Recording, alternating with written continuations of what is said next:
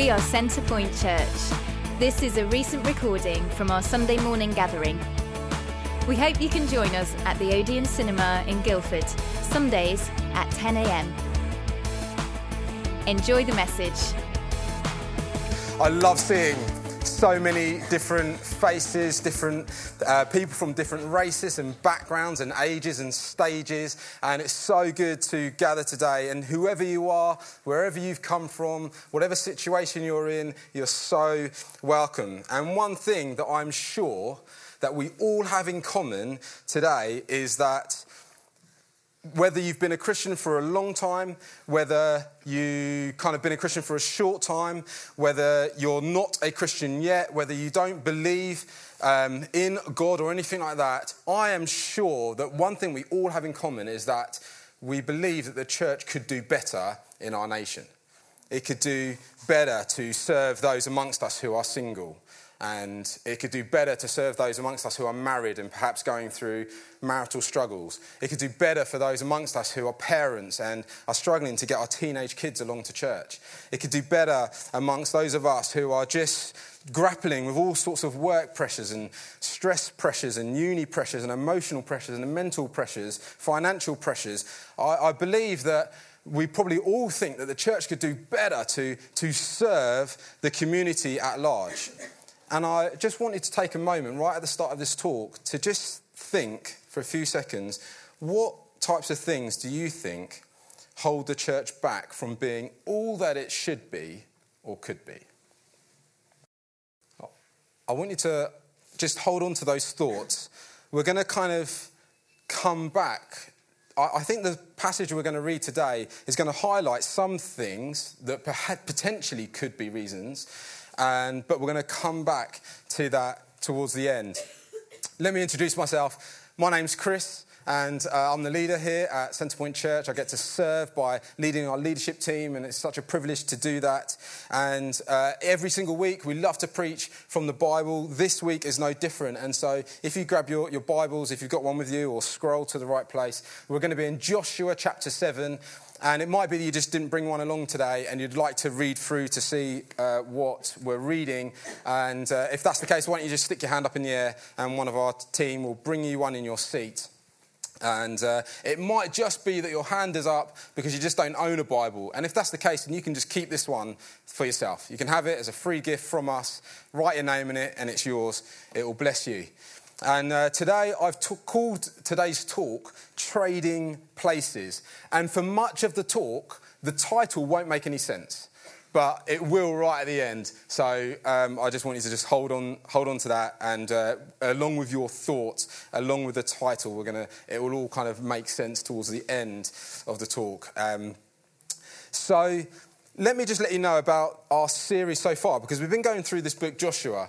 And so far in the series, we found out that you had, there was a guy called Moses. And Moses went to Pharaoh because his people, the Israelites, were uh, under captivity and slavery in Egypt. And he said, Let my people go. And he, he took them out and they crossed over the Red Sea on dry ground and they entered into um, a place called the wilderness, which was close to the promised land. And rather than going straight into the promised land, that, which is what God had promised Abraham hundreds of years before that they should go into, um, what happened was that they ended up wandering around this wilderness for 40 years. And when the generation of men that kind of came out of Egypt had all passed away, apart from Joshua, um, Joshua then was called, and we heard in chapter one how God called him and said, Be strong and courageous. I want to go with you, and everywhere you put your foot in the promised land, I will be with you. But you need to step first, and then I'll go with you. And they went into the promised land. And um, as they went to do that, as they went to go, there was a big flood in their way, the River Jordan. And again, they were called to put their feet into the water. And as they did that, then God would separate the water so they could go through. And as all we've been hearing the first few weeks about how taking steps of faith often means taking a step first and then seeing God come through. He doesn't just unlock all, all the, the avenues and say, hey, here you go, come on through. No, often he, he encourages us to play our part in it. They then get into the promised land, and uh, we, in chapter 5, we, they were meant to well, we thought that they would then go full steam ahead. And yet God says, no, you need to stop. You need to remember my covenant promises. They did that by circumcising all the men. And uh, they took a, a, pause on their plans to do that and to heal and to remember the covenant and to know that the whole point about going into the promised land is about going with God and journeying with Him and being in relationship with Him. And then they go and they um, uh, God calls them to go and take Jericho. And rather than being like a normal army doing that with swords, they end up marching around the walls of Jericho and uh, worshipping God. And the walls come down, and we heard about that uh, last week. And during the midst of this massive kind of nation power play, Israel moving from um, the, the, wilderness into the promised land, we're kind of, the writers hone in on this story of Rahab.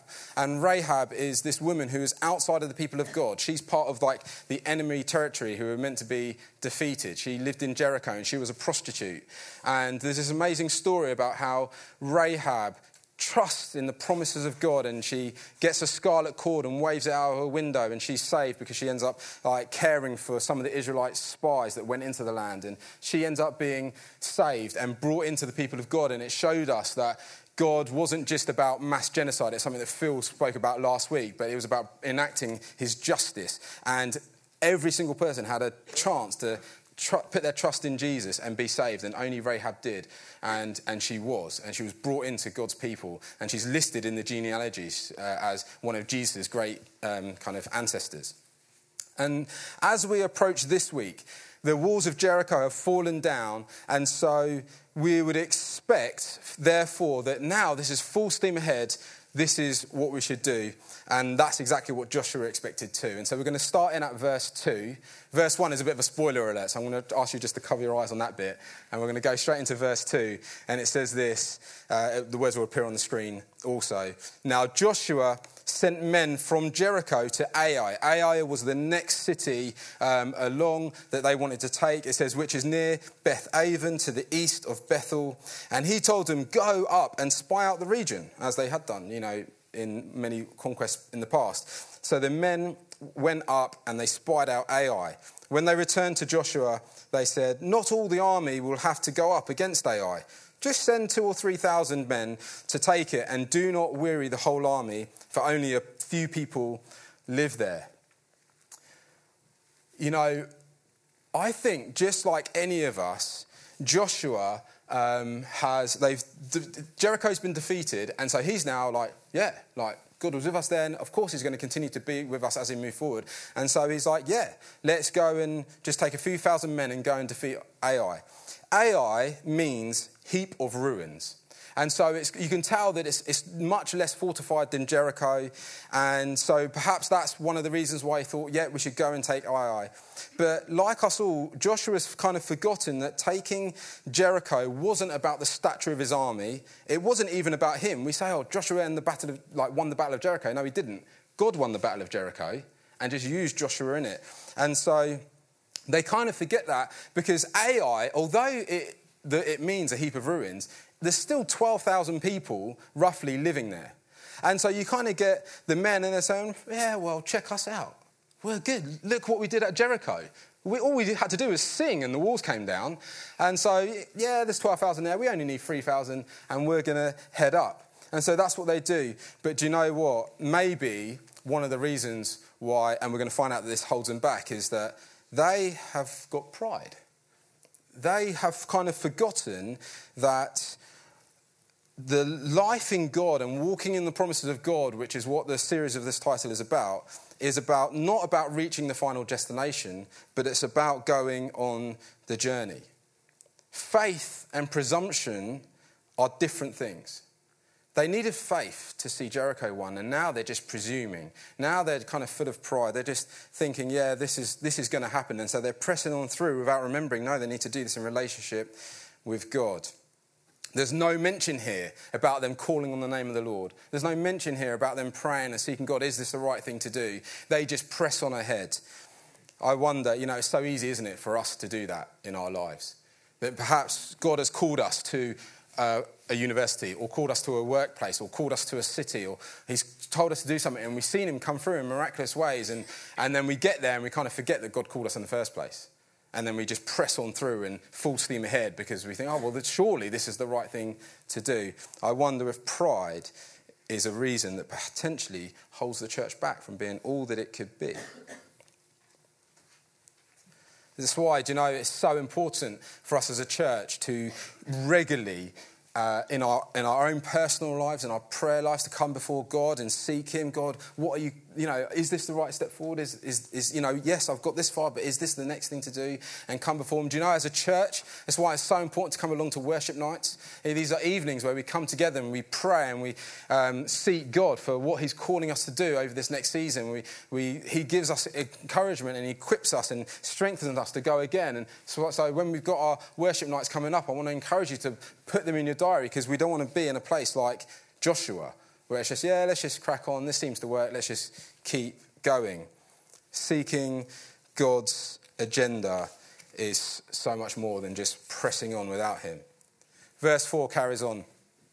So, about 3,000 of them, so they, they pressed on, 3,000 and went up, but they were routed by the men of Ai who killed about 36 of them. They chased the Israelites from the city gate as far as the stone quarries and struck them down on the slopes. At this, the hearts of the people, the hearts of the Israelites, melted in fear and became like water. Then Joshua tore his clothes and fell face down to the ground before the ark of the Lord, remaining there till evening. The elders of Israel did the same and sprinkled dust on their heads. And Joshua said, Alas, sovereign Lord, why did you ever bring up this people across the Jordan to deliver us into the hands of the Amorites to destroy us? If only we had been content to stay on the other side of the Jordan. Pardon your servant, Lord. What can I say now that Israel has been routed by its enemies? The Canaanites and the other people of the country will hear about this, and they will surround us and wipe out our name from the earth. What then will you do for your great name? There's like real emotion here as Joshua comes before God. And he, he's kind of saying, Come on, Lord. Like, what's this about? Like, you've called us into this land. You are the one that told us to be strong and courageous. You are the one that told us to come through. And now we've come through and now we've gone to um, fight Ai, and now they're defeating us, and everyone's going to look at us and they're going to think, oh, these guys aren't that strong after all. God isn't with them, and we can just go and take them out. And um, he's like, How could you let this happen? And so I find it really interesting that right in the middle there, um, he says, If only we had been content to stay on the other side. It's almost as if Joshua has forgotten that it was God that called him into the land, and that really it was because of their, like, they, they weren't too happy to be in the wilderness, so it was their idea to go into the promised land.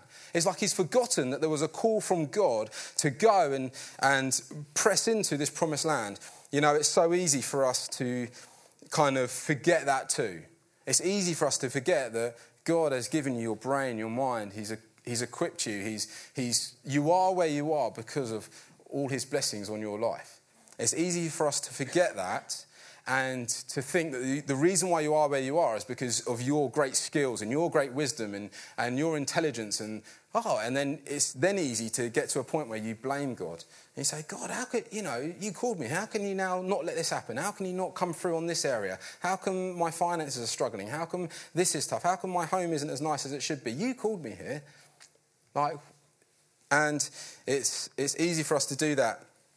Um, it's really easy to press on to the, the next thing. And I wonder if, again, what they've done is, uh, as well as pride, they've just fallen into presumption. They've kind of just presumed that, well, of course, as we press into this next thing, that of course God will, God will now let that flow. Do you know, often church traditions kind of start like that. Like a church feels a real call by God to go and do something, and then they start doing it, and it, oh, it works well, a bit like Jericho. And then they keep doing it, and then year after year after year after year, they kind of keep doing it, but they kind of forget why they were doing it in the first place, and they kind of do it because that's, well, what we've always done. And they kind of just presume, therefore, that it will just keep working and go on. And don't get me wrong, some traditions are great traditions.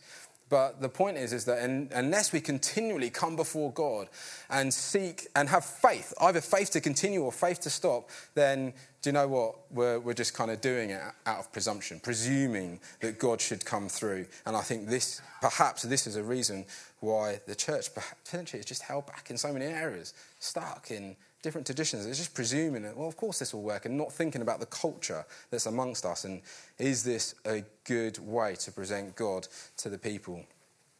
And so they, these guys, they've kind of been presuming on God's goodwill. They've routed by Ai. And God kind of gives them a bit of a backhanded slap in the face. And he says this in verse 10 The Lord said to Joshua, Stand up. What are you doing on your face? Down on your face. It's like, what do you mean, my great name? What do you, what do you mean? Like, how can you come to me and complain that I haven't done this for you? You've forgotten about me.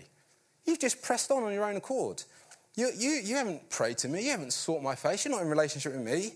What are you doing down in your face? And you dare to come and question me and question my great name. And he's going to like say, Have you checked yourself? Have you asked yourself these questions?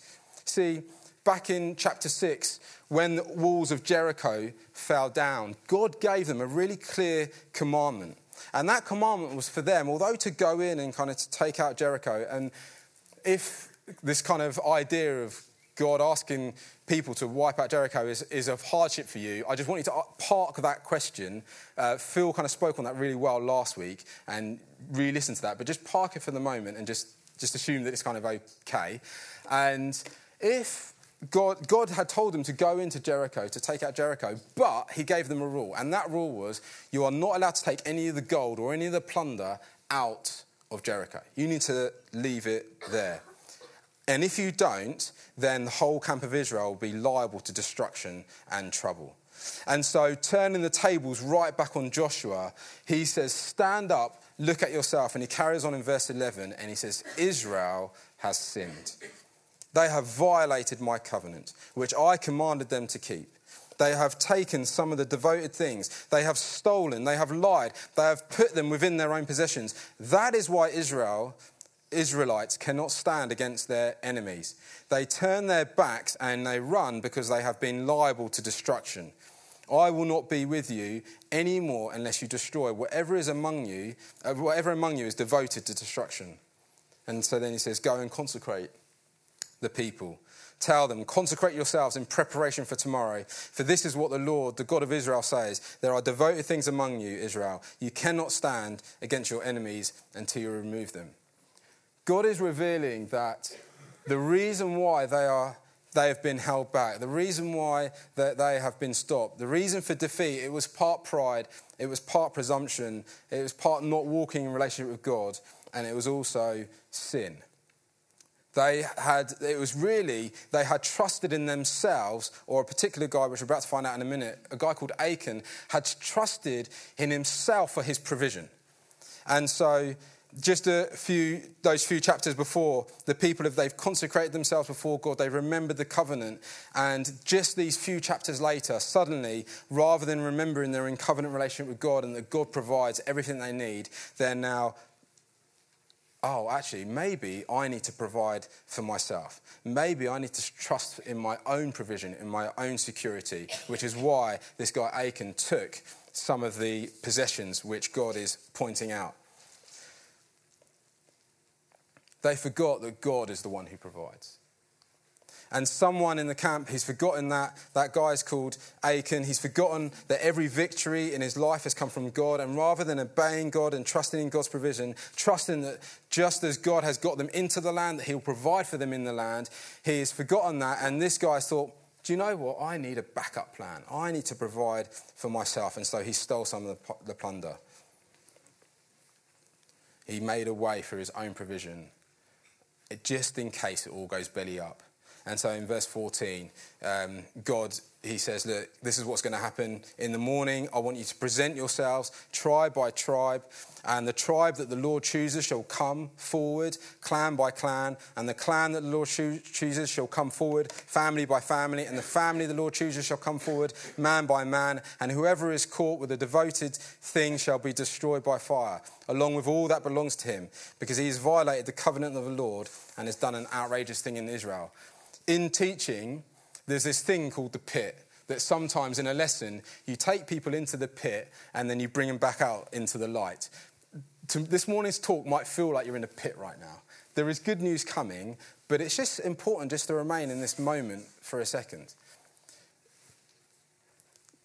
God has given Achan so much time to come and repent.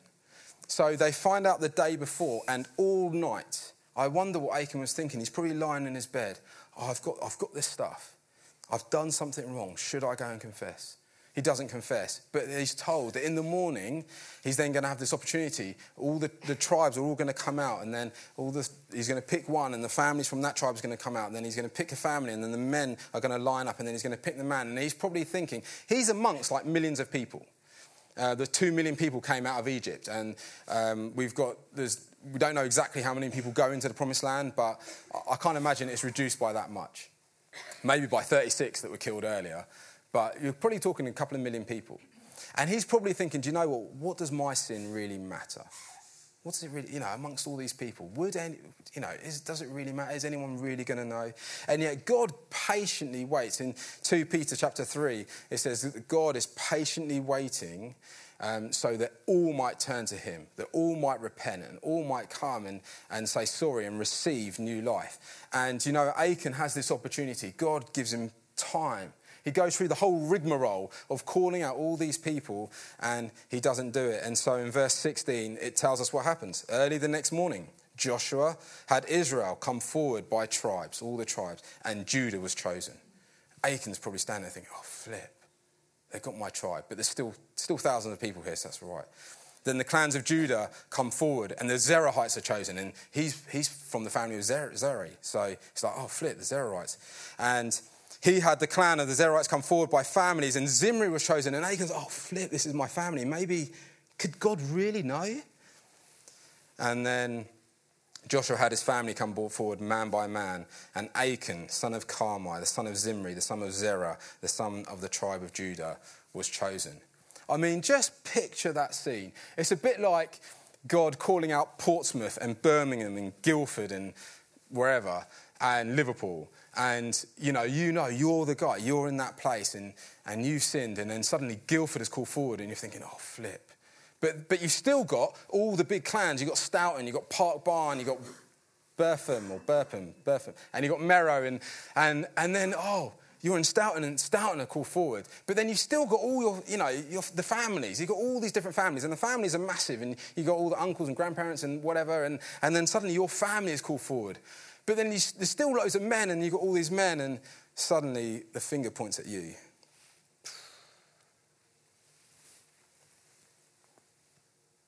That's a tough moment. And Achan, he responds. Oh, well, Joshua responds, he says to Achan, My son, give glory to the Lord, the God of Israel, and honor him. Tell me what you have done. Do not hide it from me. And Achan replied, It is true. I've sinned against the Lord, the God of Israel. This is what I've done. When I saw in the plunder a beautiful robe from Babylonia, 200 shekels of silver, and a bar of gold weighing 50 shekels, I coveted them and I took them, and they are hidden in the ground inside my tent with the silver underneath. It's true, he says. He comes out and says, It's true. Do you know, this whole kind of passage points towards a day where there will be a judgment day and God will kind of give every single person an opportunity to give account. And do you know there'll be nowhere to hide? There'll be nothing to hide behind. There'll be no excuses. There'll be, there'll be nothing that you can say. And all you can do in that moment, I mean, Achan, he knows he has been nailed. Like, he can't, he can't say it wasn't me. I mean, from going from all the tribes to the clans to the families to the men to him, he's like, man, my hands are open. It is true. I've done wrong. Do you know, every single one of us are going to be in that position. It is true. And then he, I, you know, his, what he says, isn't that so much like what sin is like? I saw, and then I coveted in my heart, and I thought, oh, I want that. And then I took, and then I hid that shame. It's exactly what happened with Adam and Eve right at the beginning in the garden. You know, they saw the fruit, oh, and then they coveted, and you kind of got the serpent in there as well, you know, sort of goading them. And then they took and they eat and then they're, they're hidden in the garden, and God walks around and goes, Hey, Adam, Eve, where are you? And they're hiding naked in their shame. Isn't it the same as David, King David, great David, and Bathsheba? And he's, he, he saw he saw Bathsheba bathing on the rooftop, and Bathsheba is already married to another person, and he sees her and, and he covers. Oh, I think I, I like her, and he invites her up, and, and he takes and he sleeps with her, and but then he gets her pregnant, and so he tries to hide away the shame by having her husband killed off. And it's just the pattern of sin all over the Bible. It's the pattern of sin for me and you that we saw and we see and we take and because we coveted and, and then we try to hide our sin and our shame. Do you know we live in a very individualistic, individualistic society and it's not much different to back then. Achan was an individual amongst millions. And you know what? We're amongst thousands of people in our town, thousands on campus, hundreds in, across the churches. And it's easy to think, well, what does my sin really matter to this whole group? Could God really hold back his promises because of my sin? Would anyone even care? Does God even know? Well, it seems that God seems to know here. It's so easy for us to downplay sin. And so I wonder if, if that is, um, is sin. Could sin be the reason that God holds back? You know, is it, do we just downplay it? Do we live in a society, do we live amongst Christians, not just in this church, across all the churches, who perhaps just downplay the severity of sin before a holy, living God? Certainly they did. And so in verse 22 it says this that Joshua sent messengers and they ran to the tent, and there it was. Achan was, wasn't lying hidden in his tent with the silver underneath. They took the things from the tent and they brought them to Joshua and all the Israelites and they spread them all out, laid bare in front. Right in this moment, Achan's heart is laid bare for all to see. Deep down, his security, his identity, his sense of self worth, his source of strength is not in the Lord, it's in, in these possessions. And he thinks, well, if all this following God stuff goes to pot, then I need a backup plan. And that's perhaps that's what he was thinking. And so that's maybe that's why he did it. And he believed deep down that somehow he knew better than God. And he trusted more in his own uh, understanding than in God's understanding for what would bring him long term joy. Isn't that just the essence of our root of sin? Yes, Lord, I know that your word says this, or don't do that, or do that. But I think on this occasion, I just know better. And so I know you said don't do that, but I think I know better, so I'm going to go this way. I think I know better, so I'm going to go this way. And so then Joshua, it says this, he, together with all Israel, he took Achan, son of Zerah, the silver, the robe, the gold bar. His family would have known as well because they're all living there in a tent. And so he took his sons, his daughters. He got all the cattle, the donkeys, the sheep, even the tent. He grabbed it all, all that he had, and they took it to the valley of Achor, and that means the valley of trouble. Joshua said, Why have you brought this trouble on us? The Lord will bring trouble on you today. Then all Israel stoned him. And after they had stoned the rest, they burned them. Over Achan, they heaped up a large pile of rocks, which remains to this day. Then the Lord turned from his fierce anger. Therefore, that place has been called the Valley of Achor ever since. At this point in the story, we're introduced to the second part of memorial stones that appear in Joshua. The first one was at the top of Gilgal when they crossed over the Jordan and they, they lifted it up so that everyone, whoever looked at that pile, would see that God has done an amazing thing and taken them into the land. And then the second pile of memorial stones is set up to remind all the Israel that God is a God of holy covenant promises, that He is one who wants to have a relationship with you, that He calls us to holy living. And it's not about um, the destination. It's not about trying to get into the promised land, but it's the journey. It's about walking together. Walking the prom- in the promises of God is about walking relationship with God day by day. Both of them are absolutely key. And I asked this question at the beginning what is it that holds the church back from being all that it could be? And do you know what? I've spent a lot of time this week grappling with this question. And I think that it would be really easy for me to say it's sin. There's sin in the camp and start wagging the finger. And what sin have you committed? And what sin have you committed? And the, the church in whole, what sins are committed in the church as whole? And it would be easy for someone to kind of read this passion thing. it's all about sin in the camp and we need to exterminate sin in the camp and it's all about that.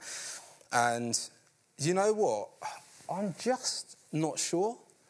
Having kind of you think through the whole you know we tonight we're going to look at the meta narrative of the bible and i think do you know what actually? There's multiple instances throughout the bible where yes people sin but that doesn't stop god from moving in his promises I mean, just take David and Bathsheba as an example. We've already mentioned them. God, eh, David repents, and God is able to do amazing things through David. You can take people like Joseph, who was sold as a slave into Egypt, and his brothers sinned massively, but it didn't hold back the promises of God. No, instead, God used that, and Joseph is able to declare look, what they meant for evil, God meant for good, and God could, could use that.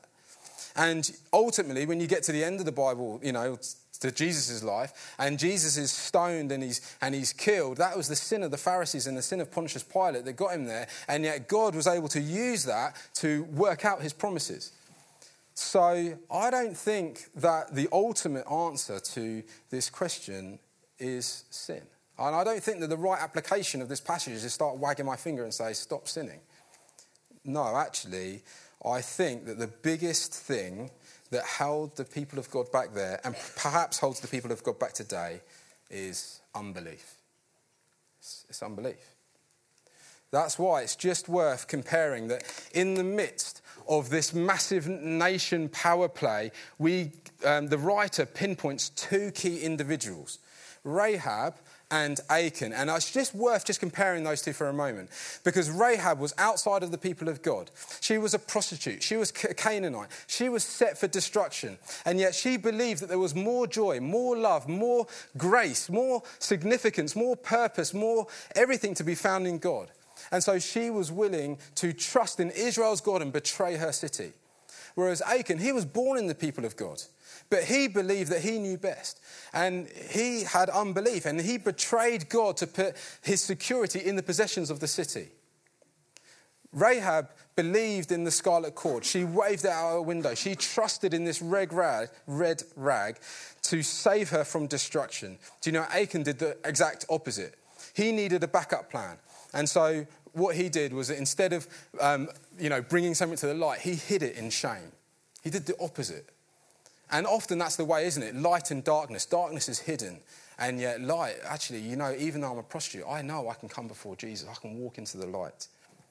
Rahab's belief led to her being accepted by God. It led to her trusting in Him, and she found an identity in Him. She found security in His goodness, and that led to her obedience towards God. It led to her relationship with Him, and ultimately, it led to salvation. Achan's unbelief led to a lack of trust in God. It led to an identity that was caught up in his own things and his own belongings. It led to a security in his own wealth, in his own possessions. Ultimately, it led to sinfulness. I saw, I coveted, I took, I hid. And it ultimately led to death and destruction. Pride, presumption, relying on yourself for your own provision, sure, but also unbelief.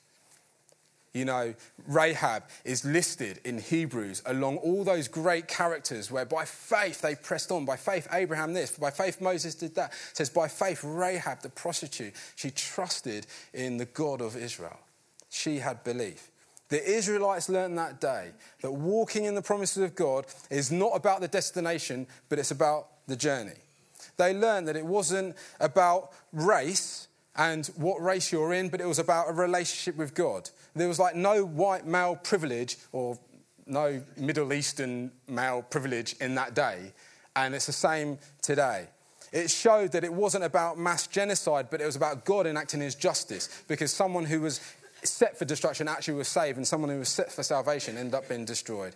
It showed that this whole thing of faith is about journey and not destination. It wasn't about Canaan, but it was about God's covenant promises. It was about a relationship with Him. And God isn't wanting you to get to a destination point in your life where somehow you feel good enough to come to Him. No, God is wanting to have a relationship with you on the journey. Where you are right now, God is calling you to be in relationship with Him.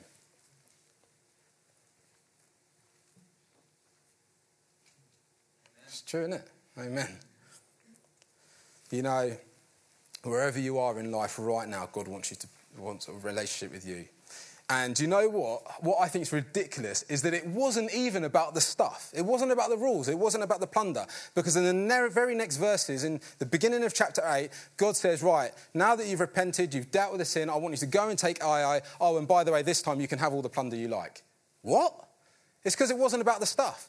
It wasn't about whether you've got loads of riches or no riches. It wasn't about whether you're white or black or this or that. It wasn't about whether you're healthy or unhealthy. It's not about the stuff. It's not about the rules. It's about the relationship. Achan wasn't walking in relationship with God and he trusted, he had unbelief. He trusted in himself. And that's why he was set for destruction. Rahab, although she didn't know anything about God, she chose to believe in him and was able to walk into the acceptance and the goodness of all that it means to be saved by grace. Achan didn't, didn't trust God, Rahab did. Ultimately, Achan was not in a relationship with God. And do you know what? Sometimes that is, I think, the biggest root of all our issues. Does sin matter? Of course it matters. Of course, you know, read Romans. You know, what then? Should we just carry on sinning because it doesn't really matter because, you know, God's grace? No, of course. We, sin matters. But our perpetual sinning is not just down to bad habits, it's down to what you truly believe.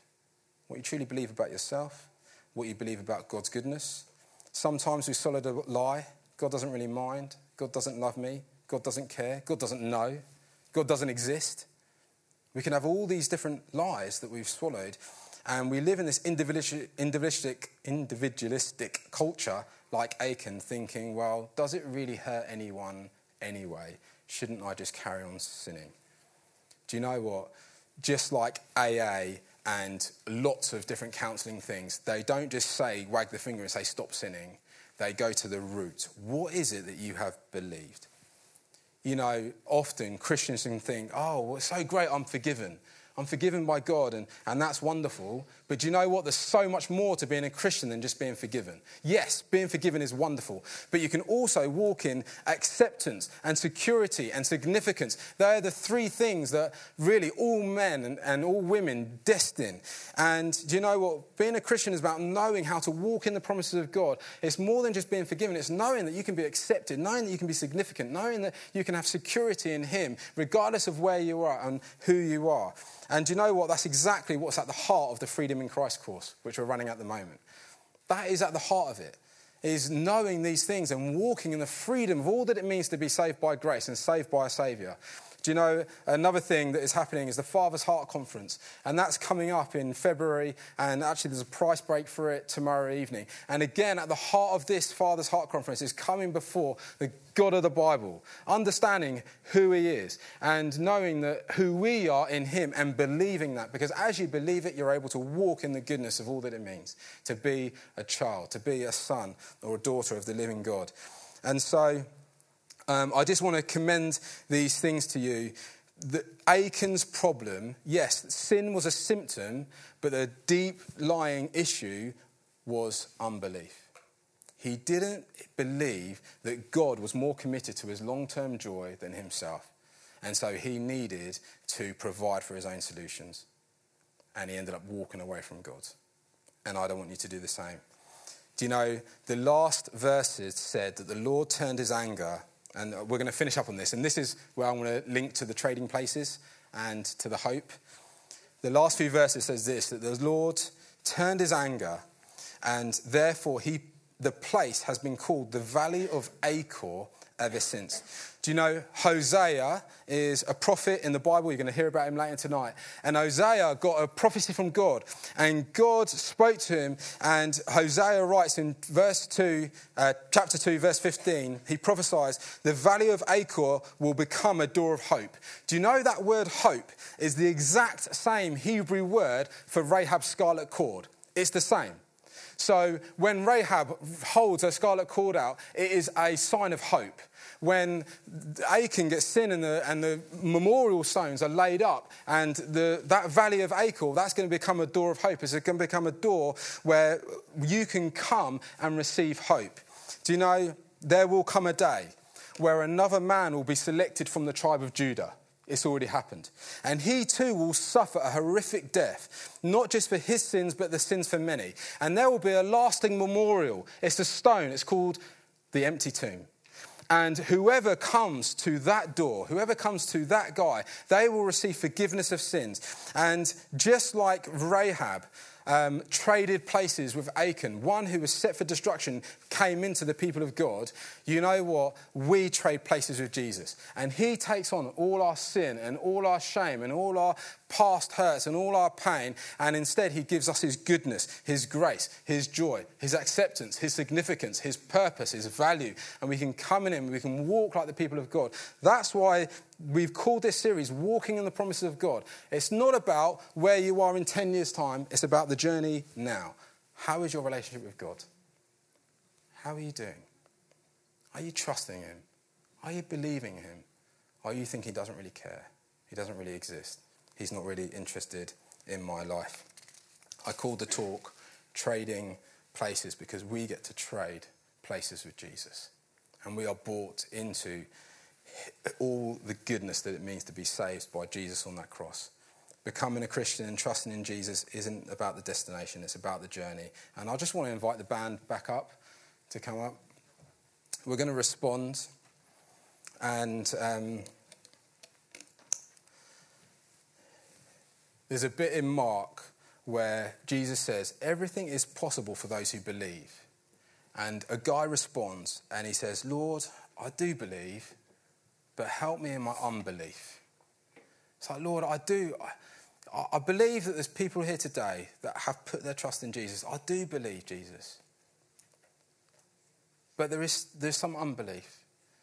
There's some areas, uh, all of us, I mean, including me, all of us, there's just areas of our life where our acceptance, our security, our significance, it just comes from other sources. Do you know what that leads to sin?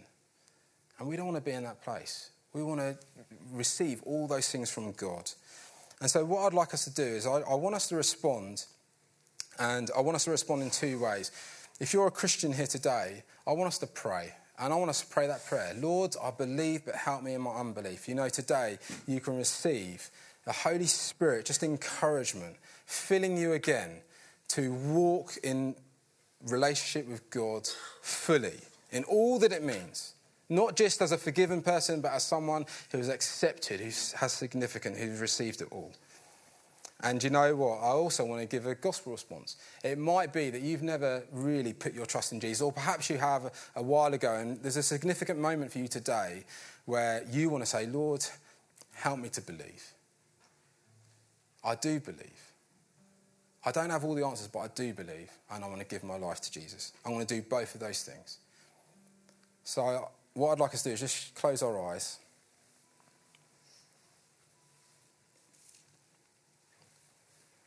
The question is Are you willing to believe that Jesus is enough? That He's more committed to your long term joy than even yourself? I want to pray first, so keep, keep your eyes shut. I want to pray first for all those who want to make a significant recommitment to Jesus. You know in your heart, perhaps you've You've just walked away from Him. He's calling you back today. And whilst everyone's eyes shut, if that's you, I just want you to raise up your hand and I want to pray with you. So it might be that you're doing this for the first time or as a significant recommitment. So can you do that now? Thank you. Thank you. Thank you. Okay, those five, I've seen your hands. You can put your hands down. Is there any others? Do you want to give you one? Whilst everyone's eyes shut, yeah, I've got you. Six. It's good anymore. Okay, let me just pray for you. And you, want you to pray with me in your heart. Dear Lord, I just want to repent. Say sorry for those, just the things I've done wrong. And I want to come before you now, Lord. I believe in Jesus. I believe that He is the door of hope. And I want to put my trust in you now, Jesus. And I pray, would you fill me with your life? Fill me with your significance. Help me to know all that it means to be someone who's accepted, who has value and dignity. I repent of my past and I put my trust in you today. Amen. Amen. Just keep your eyes shut. For those six, just put your hands out. I'd love it if you tell someone you came with today. It's just a great moment. It's good. It's good what you've done. The second thing is this it might be today that you, you're just that, you're that Christian and you're like, Lord, I do believe, but help me in my unbelief. Maybe you've just been just wrapped up. Pride, presumption, I don't know. Maybe you've been trying to provide for yourself and you, you've been walking away perhaps from that relationship with God. Maybe you, you, you, what, you knew God's presence with you and you stepped into something and now you've just been carrying life and life has just been going on and you, you kind of forgotten to walk back in with Him. And you, today you want to mark this moment as just, Lord, yeah, I am coming back to you. I trust you. I'm walking with you. If that's you, I want to pray for you. And again, whilst everyone's eyes shut, can you just put your hands up? Again, so I know I'm praying for. Thank you. Thank you. Yeah, loads of hands all around the room. Again, is there anyone else who wants to put their hand up? I want to pray for you. Okay, go and put your hands down, guys. don't you pray with me in your heart. Father God, just want to mark this moment in my life. Lord, I do believe in you. But just help me in my unbelief. Help me, Lord God, when I put other things in your place. Help me, Lord God, when I come and I, and I put my security and my confidence in other things. Lord, sometimes I don't even think it's a bad idea. But Lord, actually, ultimately, I know that those things are never going to bring me long term joy, long term significance, long term acceptance, that only I can find that in you. And so, Lord, now I just want to, I repent of those things, I lay them down, and I come again to the foot of the empty tomb, to that memorial stone, to that place of hope. And I say, Lord Jesus, I am yours. I give my life to you again. I say, Lord God, Holy Spirit, come and fill me again with your life and your love. Help me to walk in all the goodness that it means to be saved by grace and to trust you, Heavenly Father. Amen. Amen. Thanks for listening. Please do come and visit us. Sundays, 10 a.m. at the Odeon Cinema in Guildford. We look forward to seeing you.